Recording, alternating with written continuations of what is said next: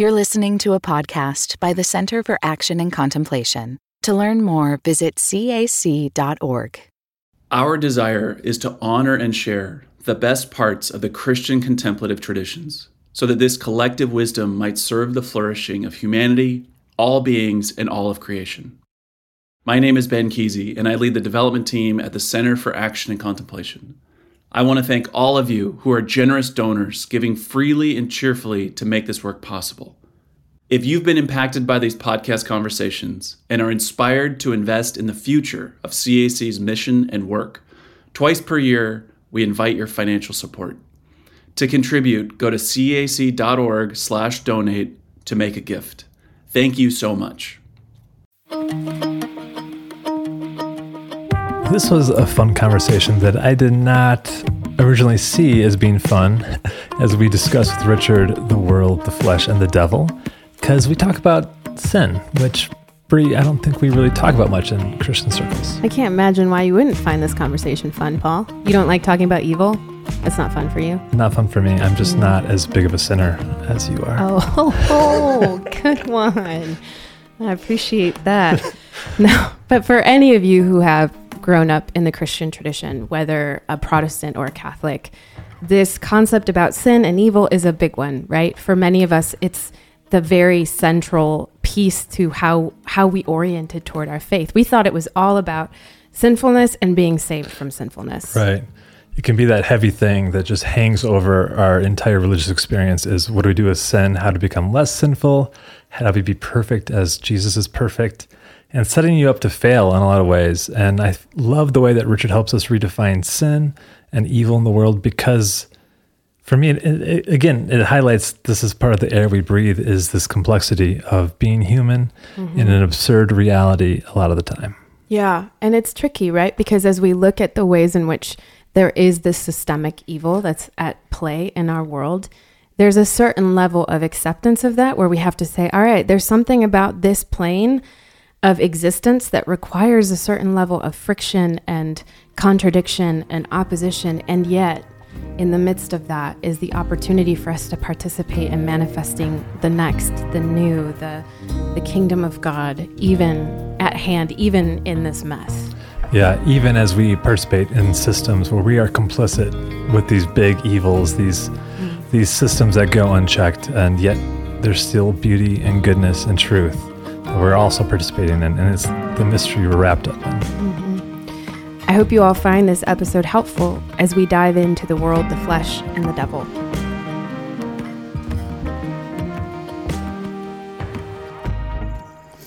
You know, I was just thinking, oh, even though God has blessed us thus far, let's let's offer a little prayer before we enter into this huge and important material.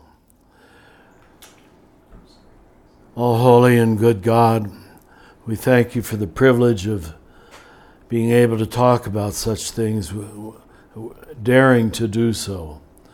I thank you for two such people as Paul and Brie and the safety and the love they hold as a container. May we fill it with truth and not just with Richard's ideas. We trust in your guidance and your protection and your love.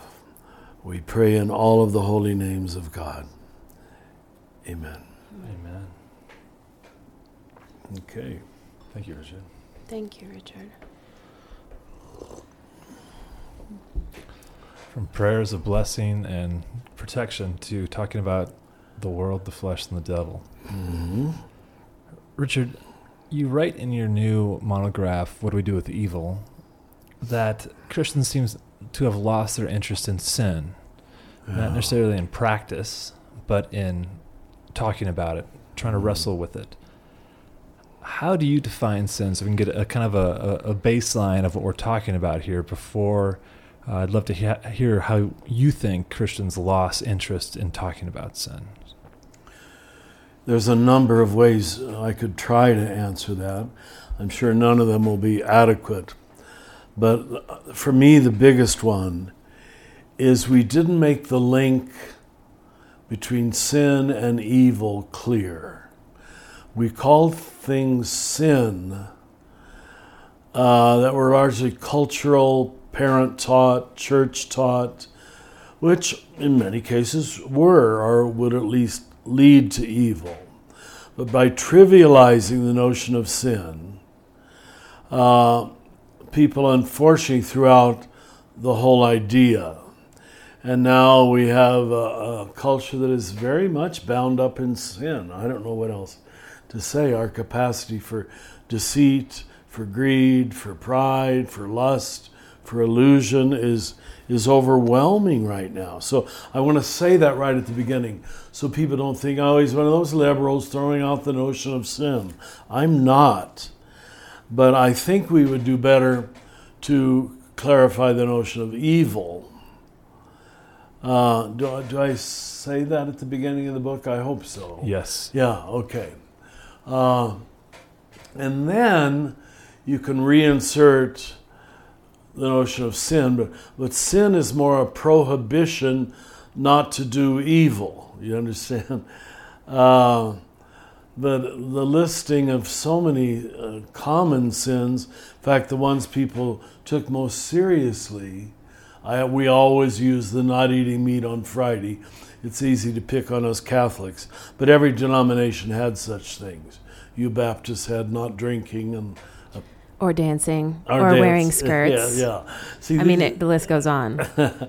they they they really got evil confused. Uh, all those things, admittedly, could lead to lust, could lead to greed, but you dealt with the symptom instead of the cause, and you call that sin.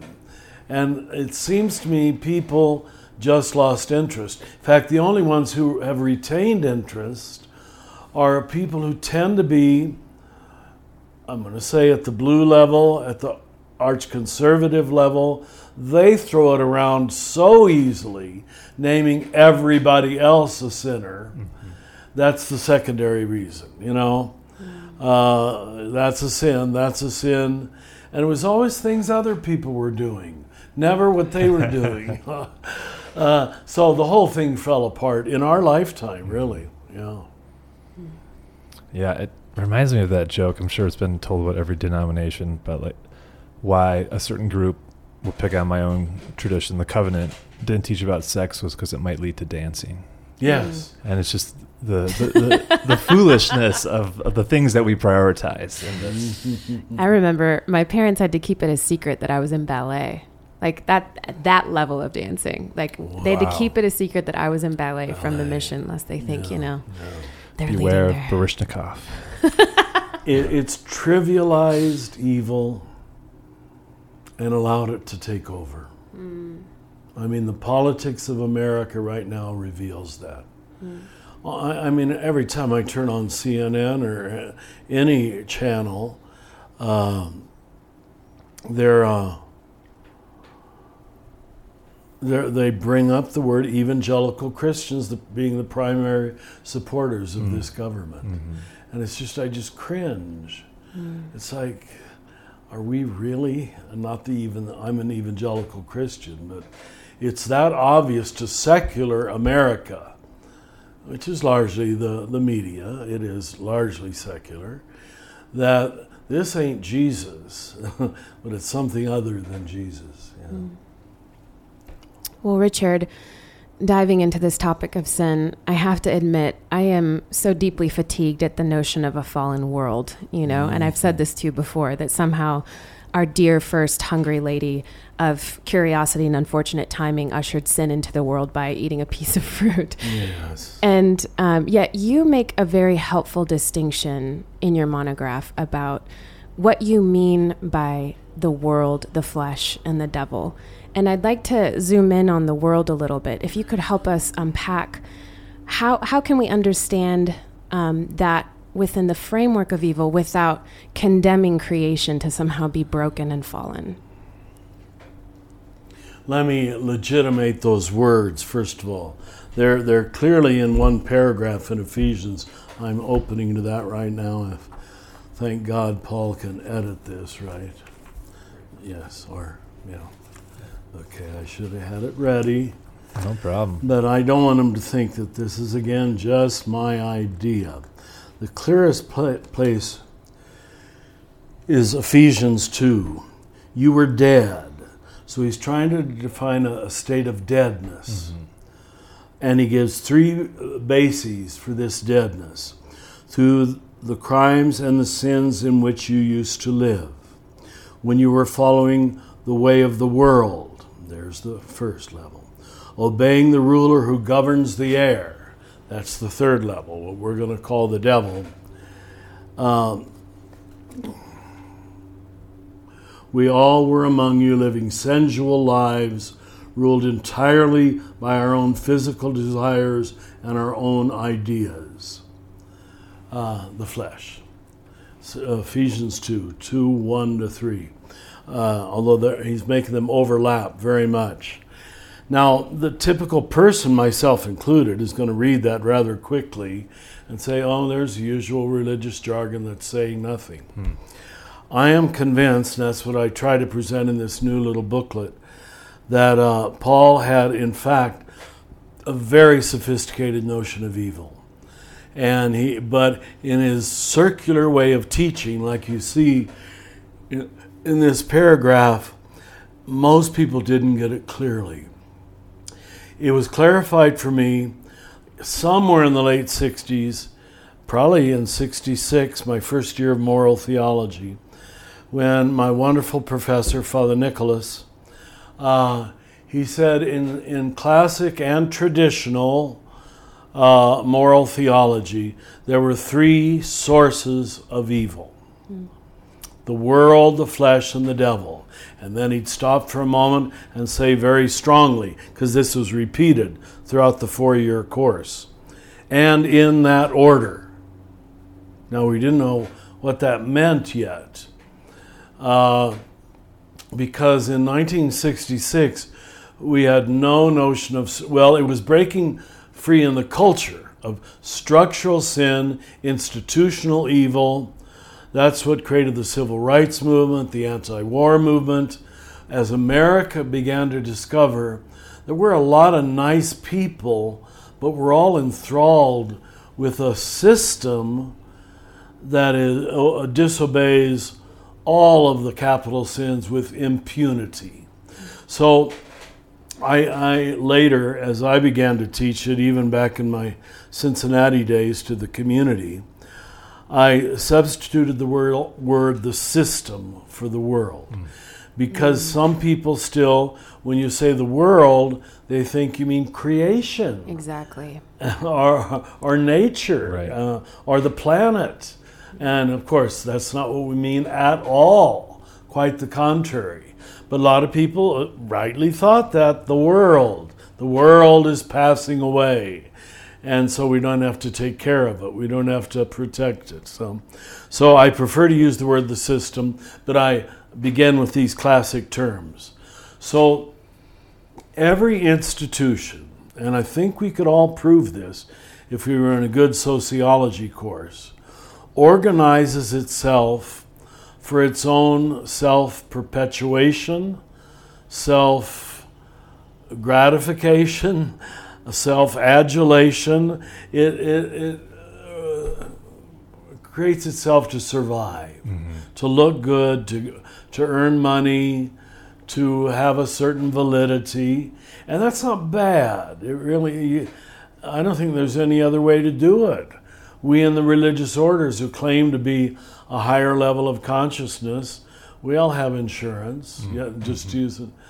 Uh, we get involved against Francis's orders with filthy lucre, but first you got to name it filthy lucre, and then say, okay, it isn't entirely filthy. I'd like to start using that phrase just just because filthy lucre sounds so awesome. I guess that isn't so common anymore. No, not really.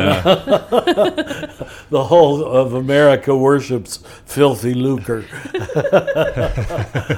oh, um, so uh, it was only in, in the 80s then that a later pope, and, and I'm not a huge fan of Pope John Paul II for other reasons, but he did several things very well.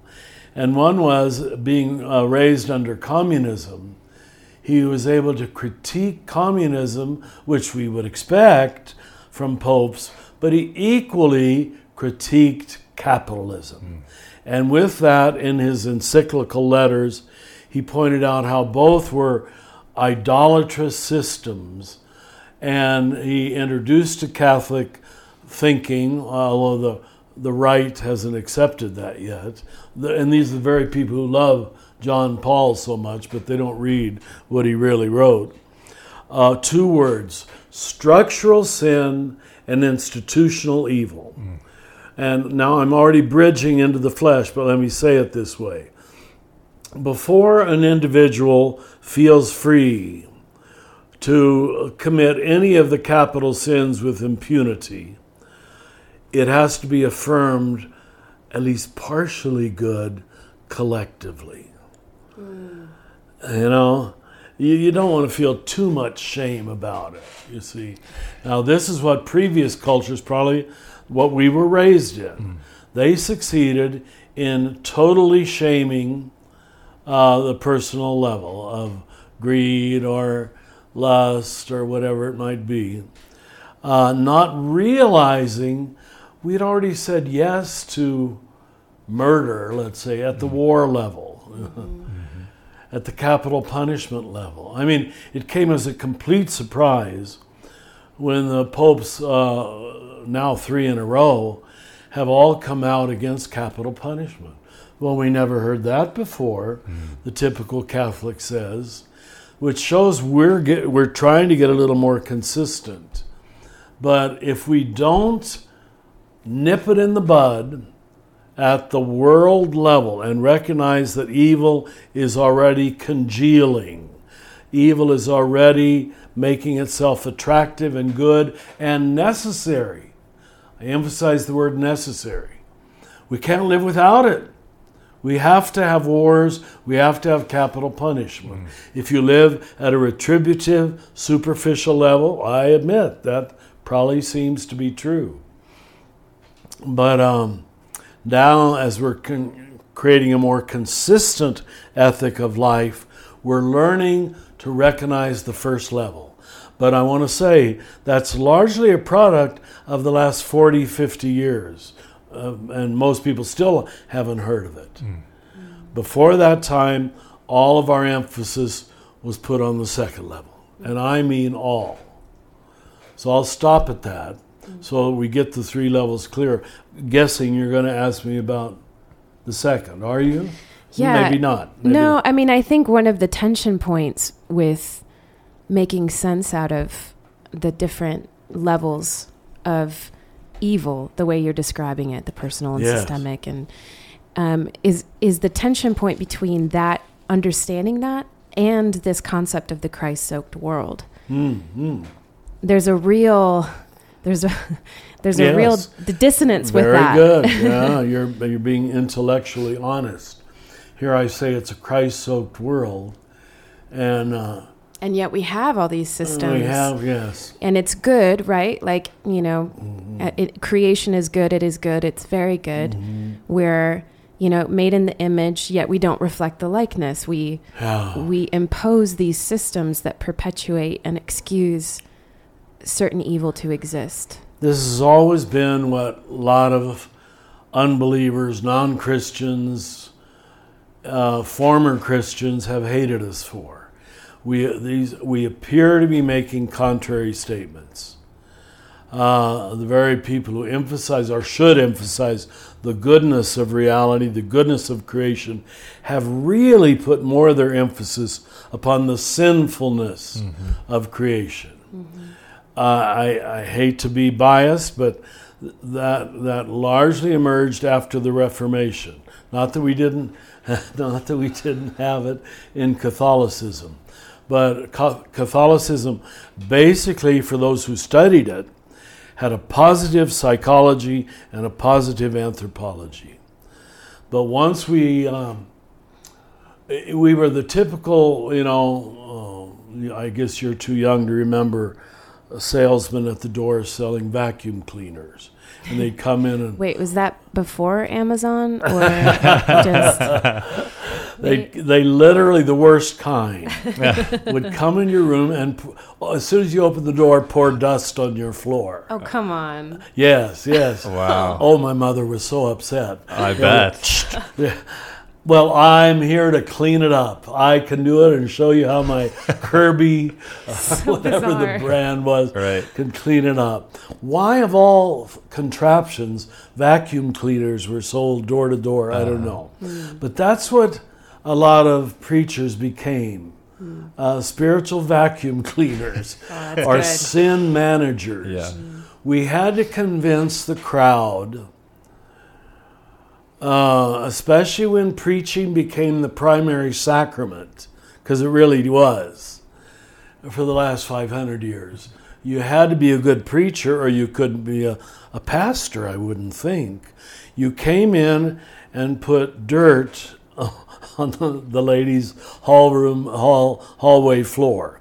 You had to remind humans of their sinfulness, wrongness, and then say, you know what? I have the answer for it. It's Jesus. and it worked for that level of consciousness, you know. Uh, Jesus came to save you from your sin, which is still the billboard in the deep south of the United States. So um, I hope I'm answering your question. That, Yeah, no. That w- w- because we came to emphasize evil almost as much, if not more, than it is good, it is good, it is good, it is good, it is good, it is very good. Uh, now we're having a hole to dig out of Yeah. because people don't see the evidence that we proclaimed, uh, you know, original goodness, original blessing, as uh, Matthew Fox called it. Uh, so now we got a lot of makeup work to do. Yeah. Well, this leads so well into my next question because it's addressing this this tension point. You know, I mean, you've said earlier, and I can't stop thinking about that phrase to bear serenely or to serenely bear. Therese. Yeah, it, that there's something about learning to bear our own um, inconsistencies and our own combination of factors as the whole picture being this is what it means to be human. Um, it's so difficult for us to do that. It seems like a lot of this this issue about defining evil and understanding where and who and the causality, it's like we're still trying to get out of being human somehow. And in That's par- what it became. yeah. Go ahead, and in particular, um, you know, this word fleshy, right? The flesh. Flesh. Fleshy has actually become a term I'm trying to use as an adjective. I'm trying to start a contemplative trend here to say if something's really cool, it's, Fleshy it's just contemplation. fleshy. it's just fleshy, you know? Like if something's really good, oh, that's that's You're real fleshy. redeeming Paul. Explains why you keep calling me fleshy. Right. Oh, right. No, that might be for other reasons, Paul. Uh, but how did how did Paul's use of that term um, throw us off a bit into a panic about bodiliness and sexuality, when in fact he actually meant something else? Yes. I would, I, and you know, I love Paul. He's a hero to me. But we'd have to pretty much blame, if we've got to blame somebody, for the mistranslation, misunderstanding of the word flesh. We'd have to trace it direct line back to Paul. Because he chooses that word, sarx in Greek, in contradistinction to spirit, and at great length in Romans and in Galatians, especially. Uh, he, he, he loves to teach by dialectic, putting things in opposition, usually reconciling them if you stay with him. I love to teach that way myself. I, uh, the community back in Cincinnati, when I I used to even Sunday morning homilies, I'd give them little handouts, you know. And they say, "Oh, here comes one of his two columned handouts." I'd always have two columns, and uh, compare the two, and that's why this one's bad and this one's good, mm? and then you reconcile it. In general, Paul did reconcile his dualisms, you know uh, you know, Jews and Greeks being one example. male and female. He could have gone farther with that. Just a little. Just a little bit, yeah, Steps in more. Galatians. Um, but the one he never even tried to reconcile is flesh and spirit. And so we got stuck with it. So flesh almost became a synonym for sin. In fact, it did. Right. You know, uh, uh, I have an evangelical friend here, Eli, and when he first met me, he was always using the word, that's of the flesh, that's of the flesh. He was raised evangelical, you know. I said, let me give. So I bored him with his whole history. And now he never uses that word anymore. But in his Mexican evangelical beginnings, that's, that's of the flesh. So, uh, the better word, which I want to offer at the beginning, that comes as close as I know how to uh, say today what he meant then, is our psychological word ego. Uh, egocentricity, narcissism, vanity, pride. Those words all uh, are overlapping in many ways. But um, the self sufficient self, which is cut off from communion, connection, compassion. Um, that trans. So next time you read Romans, next time you read Galatians, every time you read flesh, just mark it out, put in ego, and you'll come much closer to the truth of what I believe he was really trying to say. But now you haven't asked me to define flesh yet, have you? Positively. No, go for it Yeah. though. Okay. I'll move into it. So, what do we have? Ego, first of all, applies to the individual. And that's exactly right. That flesh is individual failure, nastiness, uh, selfishness, blindness, uh, individual sin. Let's use that word. But it's very much the individual, not the corporate. Now, the reason we sin so readily is because it was already agreed upon collectively as not so bad. In our country, we call it capitalism. To save money, to hoard money, to desire money is, is the whole name of the game in America. And people are shocked when you say that. Yet it's obvious. I mean, little kids are already, you see them on TV, you know, relishing getting rich. They'll just say it up front.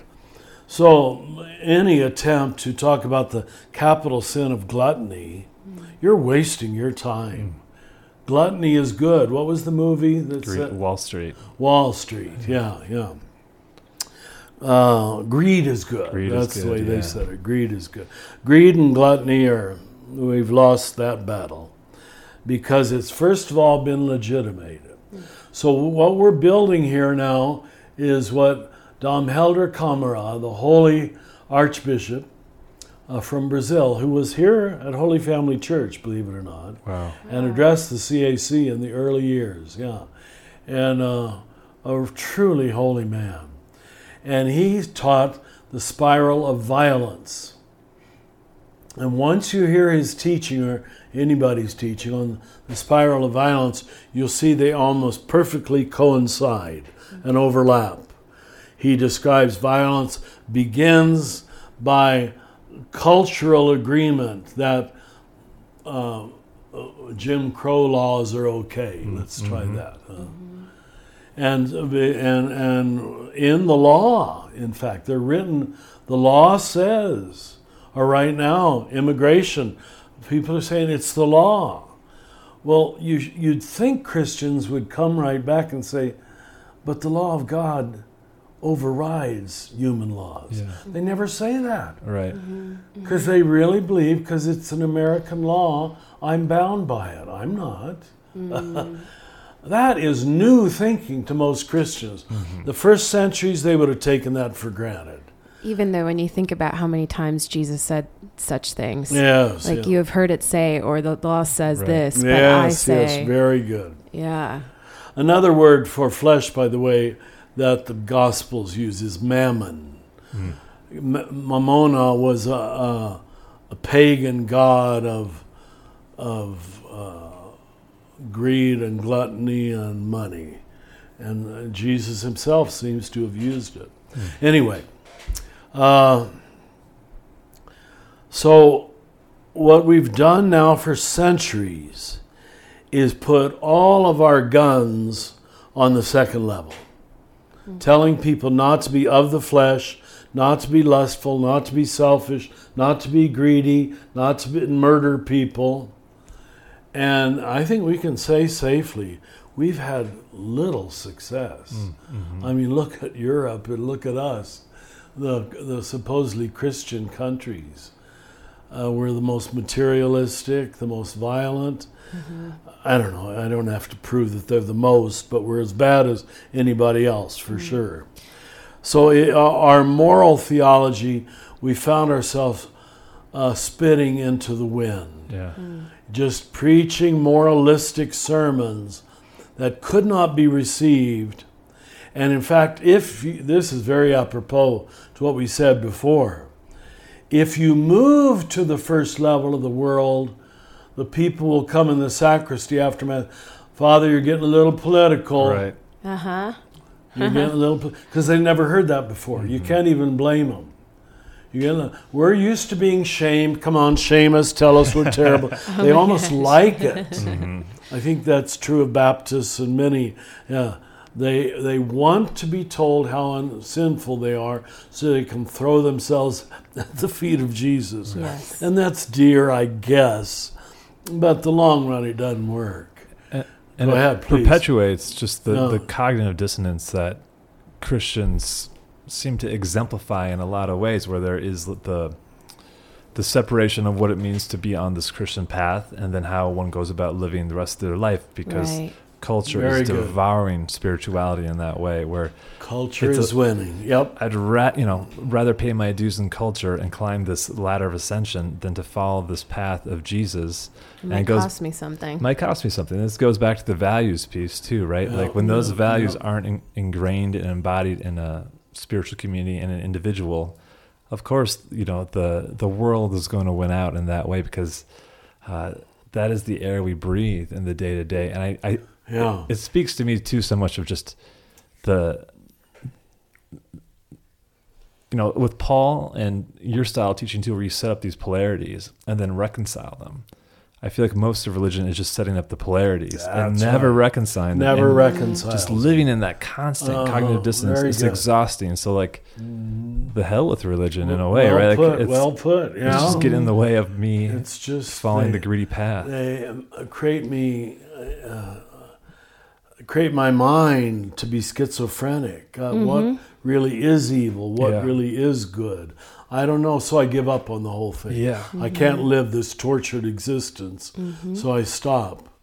I mean, it was like teenage boys when I was a teenager. They say, How can you not have a sexual thought? And we were told you go to hell for all eternity if you have one. I mean, right. Whoops. So, I mean, as soon as they could get away from high school, they, yeah. Catholic high school, they left the church. Yeah impossible situation. Impossible. Yeah, it, it's also reminding me of your teaching of that trilateral hermeneutic, where it's like when you only focus on one of the three, yeah. you're zooming in on one thing, and then it kind of justifies a certain particular perspective because yeah. it's not in tension no. with the other two. And similarly with this, the overemphasis at this level of the flesh allows you to nitpick at things at this level without even admitting or noticing the waters we swim in culturally yeah. that are justifying. So let me just go to church and hear about how Jesus cares so much about the poor and then, you know, make sure to go hit up that sale on Macy's.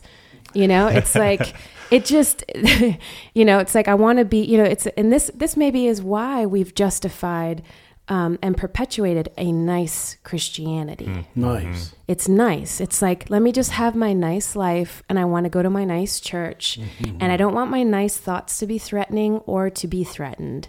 And then it's this lukewarm nothingness. yeah.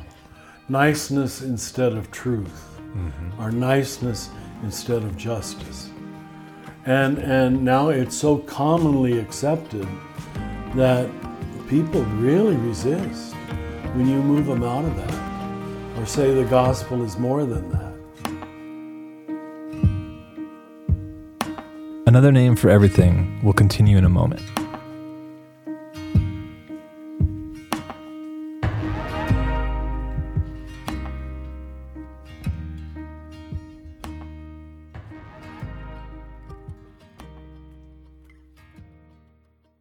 Explore art as a spiritual practice in the next issue of Oneing, the biannual journal from the Center for Action and Contemplation. Oneing, Art and Spirituality, features images and reflections from leading actors and musicians, including Scott Avett, Josh Radnor, Lourdes Bernard, and more. Get your copy today at cac.org slash art. That's cac.org slash O-N-E-I-N-G-A-R-T. Have you taken an online course with the Center for Action and Contemplation? Explore the intersection of ancient wisdom and Jesus' teachings in The Divine Exchange, an online course featuring Cynthia Bourgeault. Fully embrace divine interaction each day, starting June 16th. Register today at cac.org slash online dash ed. That's cac.org slash O-N-L-I-N-E dash E-D. And I know we've uh, touched on the devil in season two, but I think it'd be helpful in this context. Oh, also, did we say this already? Well, we no, not this, but just we talked. There, we got a lot of questions from listeners about the devil and how does that All uh, right. play into these uh, conversations of the universe of Christ. But in this context of the world, the flesh, and the devil, Richard, would you be able to unpack how, especially since they're also interconnected in the way you're layering it with what uh, Dom uh, Hilder Helder. uh, was saying? Can you speak to the, the, the devil a little bit? Yes. Now this will take longer because it's a rather total reimagining. While not throwing out, the concept is very real, and you would be naive to throw out the very notion of evil spirits. Let's first of all analyze the word spirit. It usually means something invisible, hmm, but it still has power an invisible power, and in this case, a negative invisible power. When I asked Father Siren, uh, Do I have to believe in the devil? He says, Well, you don't have to believe in a guy with a red pitchfork. Uh, but you better recognize that all the major religions of the world, historically, had some notion of the devil that was so real, it was even personified and visualized in statues, uh, especially in the Orient. Uh, There were devils at every door, or gargoyles in medieval cathedrals. You know, you had to give uh, evil a face, or and here's the assumption, which Jung very much agrees with: if you don't give it a face, you don't know how to talk to it, relate to it, take it seriously. huh? And, and Jung very much says that's true. Until you personify something, you don't take it as a power. It's just an idea. So I can see why we did that, and all the other world religions did it. But it became over time a caricature uh, of the, guy with the tail and the pitchfork. He was usually red for some reason, I don't know why. Uh, Because red is the color of sin, Richard. Sin, that's right. The blood. The, the woman with the Feminine. adultery on her written on her chest, That's uh, the A, The big A. scarlet letter. Yeah. Um, so uh, halfway into that definition, they were very right. It's it's a invisible negative force. Now I'm going to transfer that to modern language because Paul doesn't have modern language. He has pre-modern language. And I want you to notice, well, the uh, phrase I use from Ephesians, he talks about obeying the ruler who governs the air, the spirit who is at work in the rebellious. Right? So the easiest way to imagine that is a little spirit flying around. And if, if someone proves there are such things, I'm not going to be upset. It's okay. But it doesn't help you address the issue if you think it's that. Because you too easily project that spirit onto people who are not like you. Mm-hmm. Other races, other religions, they have devils. My wife has a devil. Uh, I mean, that doesn't mean much proving. Unstable people either over identify with it, and that's probably what called forth this whole tradition of exorcism, or projected onto uh, the tribe on the other side of the river. They all have demons. Here's the words I have learned to use in the living school anything that is a complex, a constellation of energies that is so in charge, so universally uh, recognized that it's too big to fail. It, it, it's it, you can't capture it. You can't localize it. This ability to localize it gave us some comfort. You understand? Mm-hmm. We could exercise that. But precisely the spirit in the air can't be localized. It's it's all around us, like you spoke of the air. You mm-hmm. use that very word. It's the air we breathe, it's the water we drink, it's the way the system works. And so, if the first level, the world, was denied and disguised evil, let's just use those two mm-hmm. words. Mm-hmm. You deny it and disguise it, everybody acts out of it at the flesh level with largely without much guilt. What will happen over time, if it is not critiqued, is it will not just be denied and disguised, it will become romanticized uh, and sanctified and sacralized as very good. Mm. Now, people are saying, what is he talking about? I want you to just think mm-hmm. of the glorification of war in almost every culture in the world. Just look at the statues in the city squares of the world.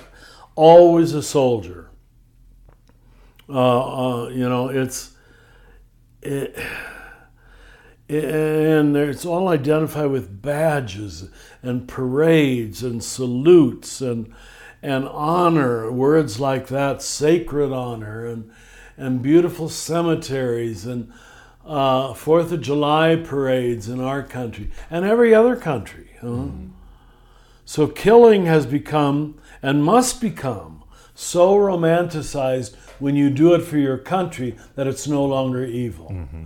So uh, the, the phrase that was when this was first introduced in our country was by a Republican president in the late 1950s, the day after he left office and was no longer a general. That someone who was both a president and a general the day after would give a speech, look it up, would coin the phrase the military industrial complex. Eisenhower said it. He said, You better watch it. It's going to take over America. Mm. I can't believe a Republican would say that. But Republicanism was very different then. And this is what has happened. Mm.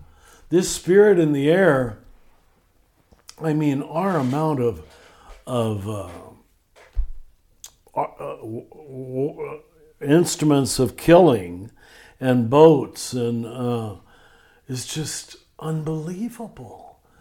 And, and it, it, covers the earth. It covers the earth. And it is above question. Mm-hmm. It's usually not even debated in the Congress. Mm-hmm. That's how sanctified it is. Mm-hmm.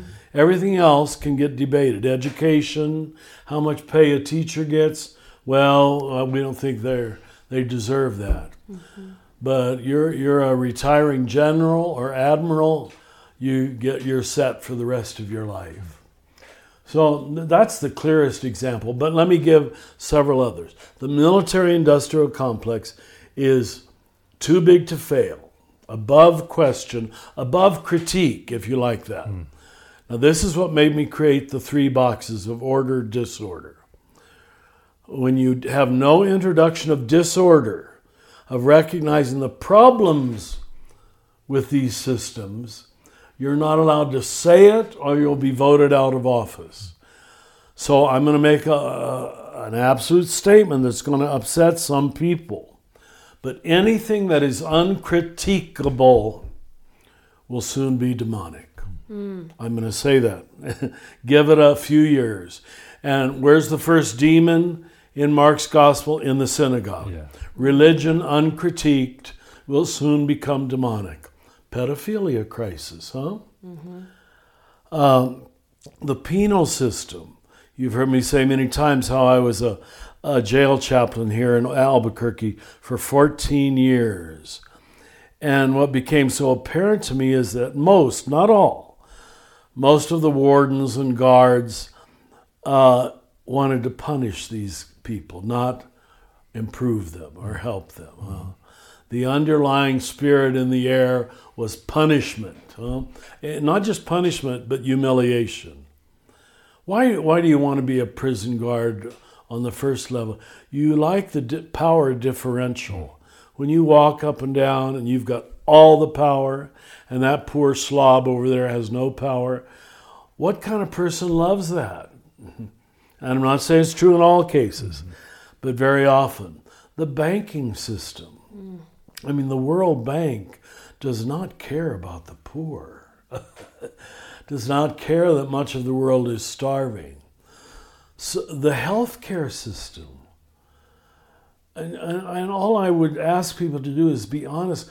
Most of them, now let me hesitate a little bit, but I'm still going to say it in its bold form, are demonic. Hmm. When I say that, I'm not saying that every individual guard is demonic or every individual soldier many of whom are more moral than I am. But we're so used to imputing all sin and guilt to the individual.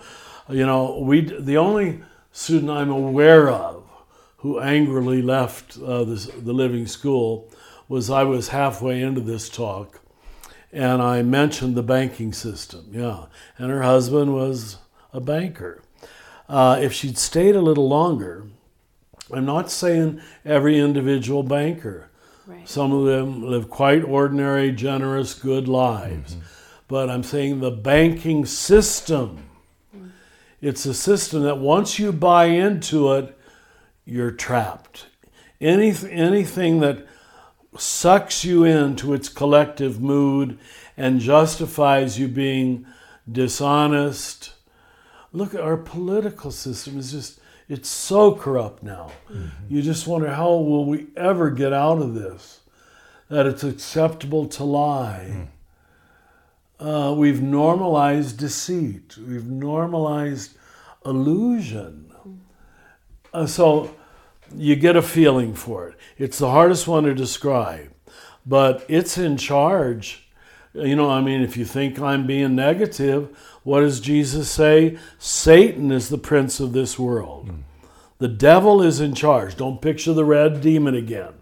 But the spirits in the air. Now, his other words for that were powers, principalities, thrones, and dominations. Those are pre modern words for institutions and corporations. Mm. Right. Mm-hmm. Now, uh, don't make me anti institutional. I'm not, but I am. Mm-hmm. yeah. can, yeah. can you allow me to say both? Uh, you, you can't if you're a dualistic thinker. You're a crazy anti institutional liberal.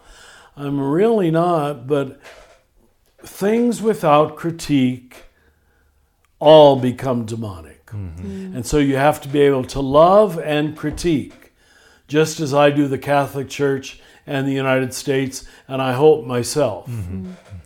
Richard's good, but Richard's not that good. uh, we all got to be able to say that. But yeah. that's exactly what I was gonna. I was gonna say is that there's a, this is helpful as a litmus test to say what am I unwilling to critique. Mm. You know what is there that's anything right. in it my? It really is. It's so know? simple. And then to notice when I, you know, I'm thinking of. Um, having some students who've gotten really riled up about us talking about white privilege. It's like, okay, what's going on there? Um, but I think the other thing I was thinking about is the the ways in which capitalism or consumerism has created a world where there's an I it relationship. That's right, with everything. And I think I was trying to find a trail of like, well, where would you put, um, you know, this this uh, increased consumer orientation even in our sexuality? You know, I was trying Oh, to yeah. trace like, Oh, okay, yeah. where did this? How did this happen? And I and I felt like as I pull on that thread, you're right. It's not at the flesh level. It's at the at the big corporate level Mm-hmm. of consume, use for your own benefit, Mm-hmm. discard. And when you get to that place where you are treating beings as things that can be used for your own pleasure and then discarded, You that's both in die. this You yes. both die. And that's in our system so deeply that we don't even notice it. We glorify it, you know? Yeah, and uh, you know, this part of what this brings to my mind too is, uh, as a kid, I remember asking about fossil fuels. If we knew this was going to hurt the ozone layer, why were we so dependent on them? And you could already see that with the boy's clarity. And I huh? remember being told, "Well, it's a necessary evil," which I think people would say too with like Yes. advertising and sexualizing of, of bodies as a way to sell something. Um, Yep. and not seeing what they're perpetuating, but and s- similar things. So, Richard, how how do you respond when someone says, from a universal Christ perspective, when someone says, "Well, Richard, unchecked capitalism or the military-industrial complex is just a necessary evil"? I would say you're half right. And grant me that I really mean that. Mm-hmm. That's what we mean by, we used to use the term living in a fallen world. There is no pedestal of purity. Mm-hmm. That's why I call evil in this same new book the tragic sense of life. Mm-hmm. None of us are pure, or as Paul says, all have sinned, but you're half wrong. and you got to almost say, say those two statements together. And until you know you're half wrong, you do not gain the ability to critique that system. Like the common phrase, well, you criticize America. Well, the president just said it. If you, why not leave? Talk about dualistic thinking. Anything you criticize, you have to leave. Right. Mm-hmm. See, we've got a very free worldview. Mm. We can stay in it, imperfect, and and we don't need to leave. Yeah. But we will offer it our fair critique. The world does not know how to do that. You have to be enthralled with it or leave it. I think we have a far more advanced position whereby we can can you know I can love America, but I do not worship America. I see America's faults, which actually allows me to love it better in the true meaning of love. I love that which is lovable, mm-hmm. but I don't love that which is unlovable. Mm-hmm. That's not love anymore. when you say you love things that are causing pain to black people, brown people, immigrant people, you've prostituted your ethics, hmm. your morality. And that's part of what we do. It isn't all that we do. Mm-hmm. Oh, it's hard to get people to think that way. You see why we emphasize in the living school so much non dual thinking. Hmm. I don't think in the first years I applied that enough to evil. To recognize evil, but to not need to overreact and throw out the baby with the bathwater.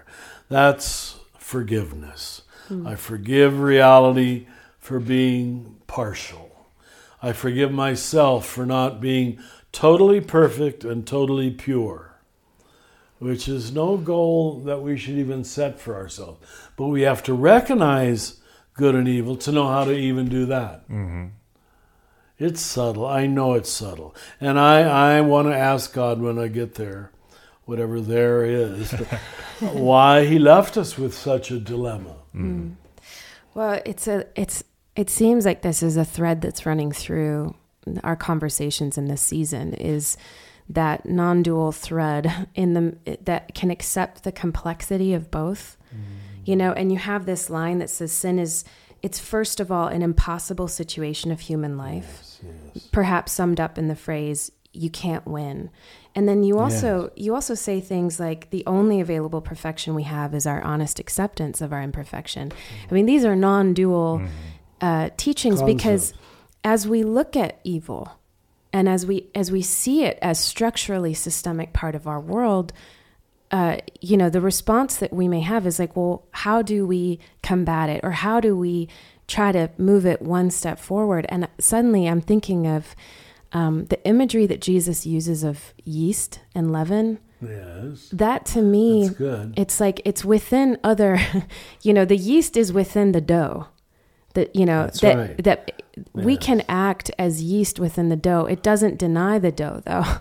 like it Doesn't deny. we're still actively in a world that has these systems at play and yet the point is that we are active within it mm. not not without does that make sense am i it, making it totally makes sense and i think it harkens back to other parts of our conversation about living in the air of absurdity like it is like that is almost the dough. The dough is so absurd.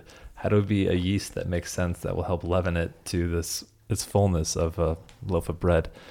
I recognize that metaphor does not work that well but no i like it. It's I like it. I'm it's going with it. We're jesus with thought you. it was good enough so let's do it.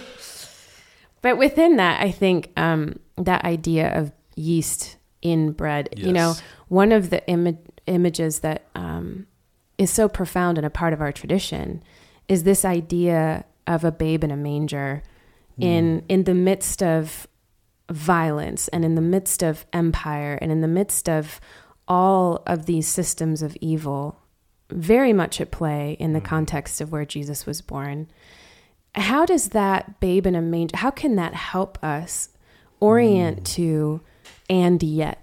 You know okay so these things are at play and yet here is this this beautiful image of the the vulnerable Christ mm. still being born mm-hmm. still mm. manifesting you know the light in the darkness the this little candle. I mean there's so many images like that that we can perhaps turn to to animate our own um, awareness of evil and our own um, participation in in moving beyond or trying mm. to bring something else into the world.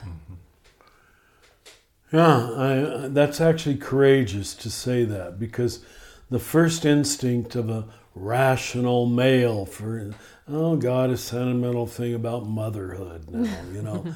but if God wants to give us an image of vulnerability that most human beings can relate to, a little naked baby in a uh, stable, uh, not even born where human beings live, but where animals live, subject to the elements. Well, and born in a time when Yeah. when there was so much political unrest Uh-huh. that shortly thereafter firstborns were murdered. You know, I mean like what can you think of a more violent image You- than you really firstborns can, yeah. being That God Killed. has come into the world in a vulnerable, naked form. And this is the gospel he gives us. Because what we've just talked about is you have to be free to be some degree naked from any kind of status, self image. I'm above sin. I'm, uh, you know, uh, not unworthy. No, you're even unworthy. You, you're, you can't place yourself among the righteous. All have sinned and fallen short of the glory of God. If we would, and that became one of the chapters in the uh, Universal Christ book, that we have to see sin as a collective. And if we had addressed sin as a collective notion, that the burden of sin is something I agree to carry along with you. In carrying mine, I carry yours. I don't try to prove that I'm above it. Isn't that very notion what's prostituted most most religion? Trying to prove I'm holier than thou. No, I'm a sinner just like you. That was the first public statement of Pope Francis. Who are you? They held up the microphone to him, and he said, I am a sinner. Hmm. Wow, that's good. That's good. The, the racing, competing game is over. Yeah. It, mm-hmm. it's far more fundamental than we realize. To bear the, the weight of glory and the burden of sin, which is are both collective notions, makes you emphasize holding hands instead of flying above. Yeah. If you can feel it. Yeah. It, it reminds me of the story of when Jesus' disciples were, you know, clobbering over each other who's going to be sitting next to Jesus, who's going to be the greatest. And what does Jesus do but turns to the child? Yes. And Vulnerable. vulnerable, again. like even, Yes. he enters the world in such a way, and then that's also what he uplifts as uh, as the path, right? Hmm. Well, as we wrap up this conversation, Richard, um, where do you feel like we need to face the world, the flesh, and the devil critique, even within our Christian contemplative movement? Where where do we need to be open to seeing some of our own shadow?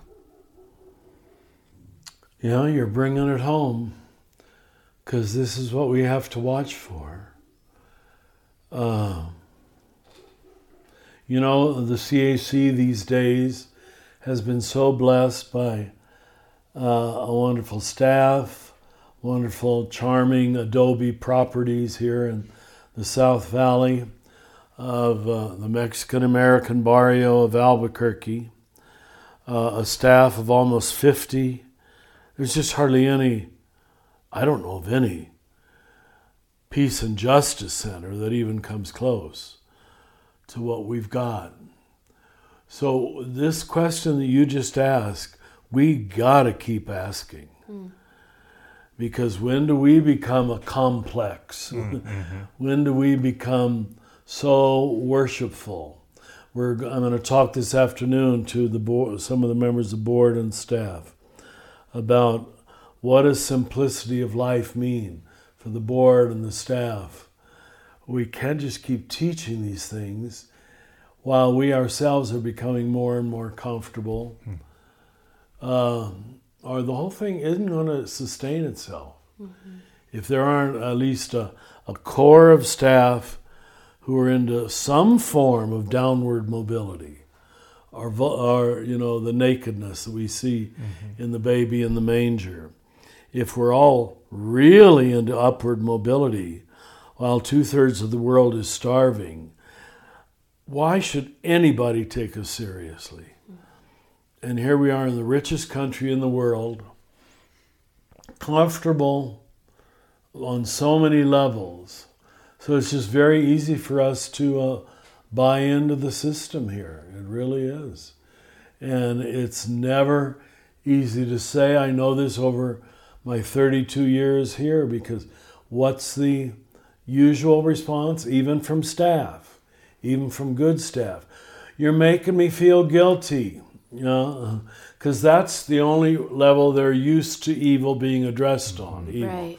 I'm talking about the world. How much are we buying into the world? That's it. I'm talking about the devil. How much? But um, that very inability for le- board and staff to allow themselves to be critiqued means we're part of the problem. Yeah. If, insofar as that's true, I'm not saying it's overwhelmingly true, but always when you first do it with a new staff member or a new board member, you can tell they're shocked, if not disappointed, if not angry.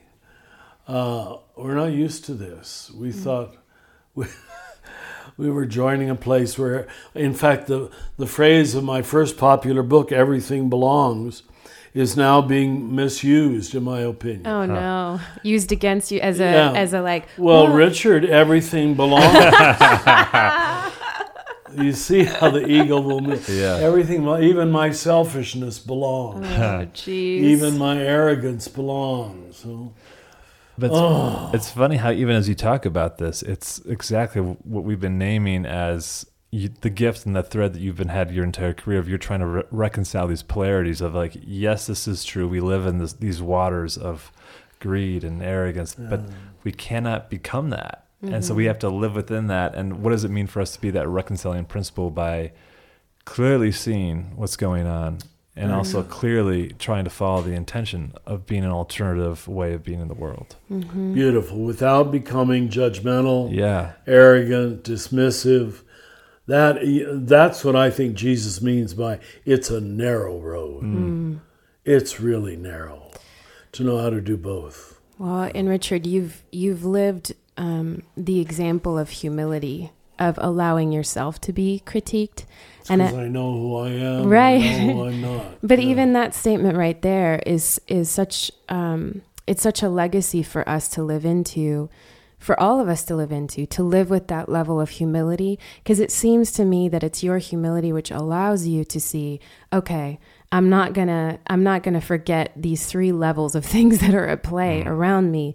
So it's a real invitation for me, and I think for all of us to live into, um, so that we can have the eyes to see where we're becoming complicit with right. the world, the flesh, and the devil without even realizing it. Mm-hmm.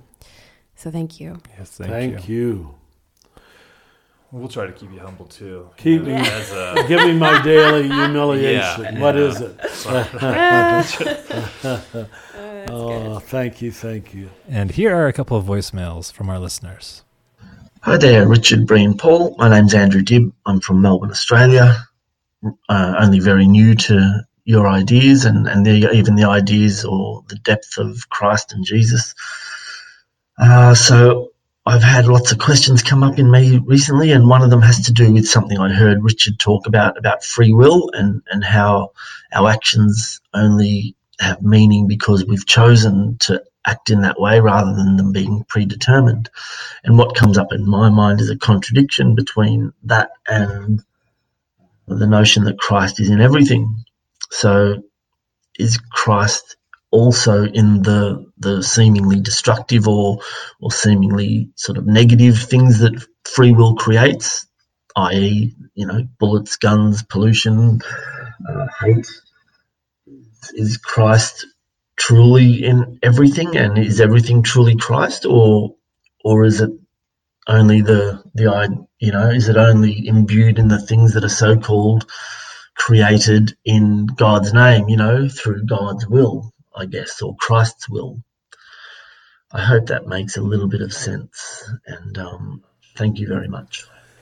If we're going to be consistent, we have to say uh, yes, that God is even in the negative, what I, I call the integration of the negative. This is the rub that causes such problems for, for most people.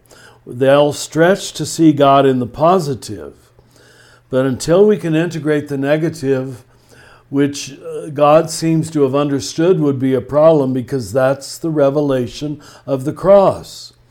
Once we say that God can be found even in the tragic, uh, in the sinful, in the broken, uh, that's how, how could you symbolize that any stronger? than the image of the crucified Jesus. He says, Here I am, here I hang. I'm in this part of reality too. We haven't done that very well up to now because we made the cross into a transaction instead of a lesson for uh, how wholeness is achieved, how love is achieved by forgiving reality for being the way it is. And I know this is hard to swallow. Uh, right now, while we're answering or trying to answer these questions, your very country is burning. And so it's easy for me over here to say, oh, yeah, God is in that.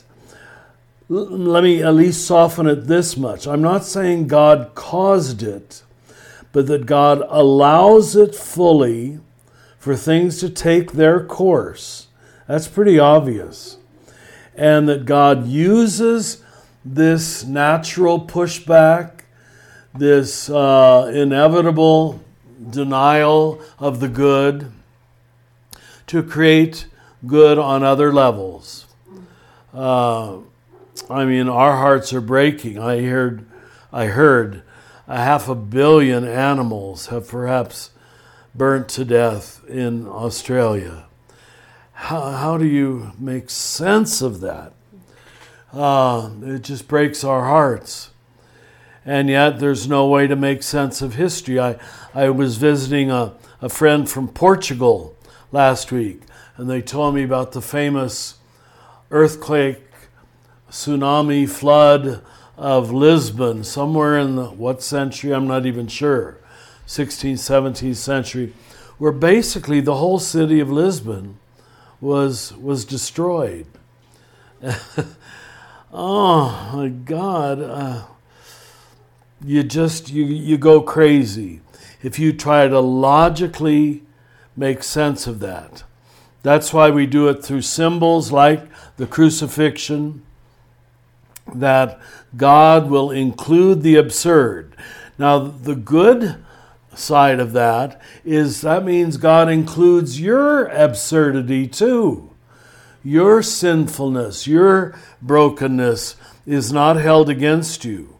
So, what first looks like a, a, a tragic universe ends up in my favor or in your favor, saying, okay, if this is the way God integrates, I forgive the psychological language, but integrates the problem, forgives the problem is religious language. Thank God He does it in me, because you and I have major blind spots. We've all done things we're ashamed of. Uh, and we've got a God who can deal with that, who is not bothered by that. So you started with the notion of free will. Every time God forgives, God is saying, God is asserting the preeminent freedom of God to not obey God's own rules, to not be reasonable, uh, to not be right I prefer relationship with you over my own rules. This is the free will of God. The man I quote so often that nobody's ever heard of, John Duns Scotus. That was one of his big points. And it was called voluntarism, free will. We placed, he placed free will higher than intellect. And we fought with the good Dominicans about that. They put Dominican, they put intellect as the highest. We put free will as the highest. Because free will makes love possible in God and in us. Mm. That makes sense to me. Of course, I've been trained in it. But, yeah. mm. I feel like it, it, took on a new lens for me once I became a parent. That, you know, if I could, I would protect my kids from everything. But I know that growth and love is not possible without the vulnerability that yep, yep. enacts in free will. Yep, yep. Mm-hmm. It caused me to grow up in ways that I. I so you I, had I those two little darlings. You should see them. Who wouldn't protect them? Hi, Paul, Bree, and Father Richard. This is Amy from Southeastern Virginia, and although I grew up Catholic, I am now a member of a Baptist church. Some of my fellow church members like to claim ownership to this particular church, to have pride in the church and what the church is doing. I see the church to which I have attached myself as God's church and bristle at this idea of possession. It seems a limiting of God and an attempt to bolster self and ego. You say it is the culture that transforms, not the religion. How do we affect change in such a culture? What is the culture you are seeking to create? What does it look like? How can it grow within our current dualistic culture and generate transformation? Thank you. Uh, beautifully put, Amy. Uh, yeah, how do we change culture? We were not trained to think of Christianity that way. And yet, the fact that both Jesus and Paul use the metaphor of leaven tells me that they did, that they saw that as our job. For me, and I, I might be focusing in on the wrong thing, but I think it, it, it amounts to moving from an, an idolatry of power mm. to a, a love of powerlessness, vulnerability, mutuality, receptivity. Uh, now, first we have to recognize this quality in God. And I, that up to now, God has always been male, has always been on a throne, has always been almighty, made this pretty hard because we had no model for it in the divine. We didn't know how to do it. Uh, one uh, evangelical theologian or writer uh, I read this weekend said that what's happened, for example, to, and I'm not trying to be anti any denomination, but what's happened to the evangelicals in America is they have utterly surrendered to the idolatry of power and have confused power with the gospel. But I can't hate them for it because that's the model we Catholics gave you. We identified with power, and you didn't learn anything better. But uh, this lesson is going to be hard in coming because who's naturally attracted to powerlessness? None of us. None of us, I don't think. You have to be led there. You have that quote, or do you have it in that book on evil about the ideas of the shipwrecked? The only ideas that are worth uh, remembering are those who have been shipwrecked. Mm-hmm. When I read that the first time, I went back to Acts of the Apostles and noted Paul was shipwrecked literally three times, you know. It's, it's being led to a place where your game falls apart. Oh. So um, I, I'm glad you followed uh, what the Spirit was presumably telling you, but I hope you see already that you can do that in the Catholic Church and you can do that in the Baptist Church. in, in a way, it doesn't make any difference which church allows you to do it allows you to take the way of the Lamb of God. Mm. So let me just appeal to that. There's a metaphor we've both heard all our lives. And the radical nature of that metaphor, the Lamb of God, is pretty clear where the Lamb is leading us. And the Lamb is not a lion, which was the normal symbol of half the empires in the world had lions at the gate. And we put a little lamb out there. How different, huh? Yeah, so countercultural. Yeah, it is. I think as a as a guiding post too, the example of Jesus, where he seems to be moving constantly from um, out out of domination paradigms and into communion paradigms. Very good. Where the power thing that you're bringing up is is a transition from power over to power with and that yes very good that might be where we can try to seek to participate in the to use a real baptist term here because you know i'm a former still kind of baptist um, that the kingdom of god is manifested in that communion paradigm and that we can seek to bring the kingdom more fully into the world and participate in the transformation of culture wherever we are seeking power with, with. and communion yes. instead and moving us out of domination and power mm. over I, that helps me yeah. anyway oh, that's well put way. Yeah and it connects too to right the the different way of viewing how god suffers with us instead of being in participation with us and not just watching us suffer but yeah. is in solidarity with us. Observing. Yeah. Yeah. And that's it for today's episode of Another Name for Everything with Richard Rohr. This podcast is produced by the Center for Action and Contemplation, thanks to the generosity of our donors. The beautiful music you're listening to was brought to you by Will Reagan. If you're enjoying this podcast, consider rating it, writing a review, or sharing it with a friend to help create a bigger and more inclusive community. To learn more about Father Richard and to receive his free daily meditations in your electronic mailbox, visit cac.org. To learn more about the themes of the Universal Christ, visit universalchrist.org. In the high desert of New Mexico, we wish you peace and every good. Do you feel called to walk a more contemplative path? The Center for Action and Contemplation is an educational nonprofit supporting the journey of inner transformation. Our programs and resources will help grow your consciousness, deepen your prayer practice, and strengthen your compassionate engagement with the world. Learn more about our resources, such as publications, podcasts, email series, and events at www.cac.org.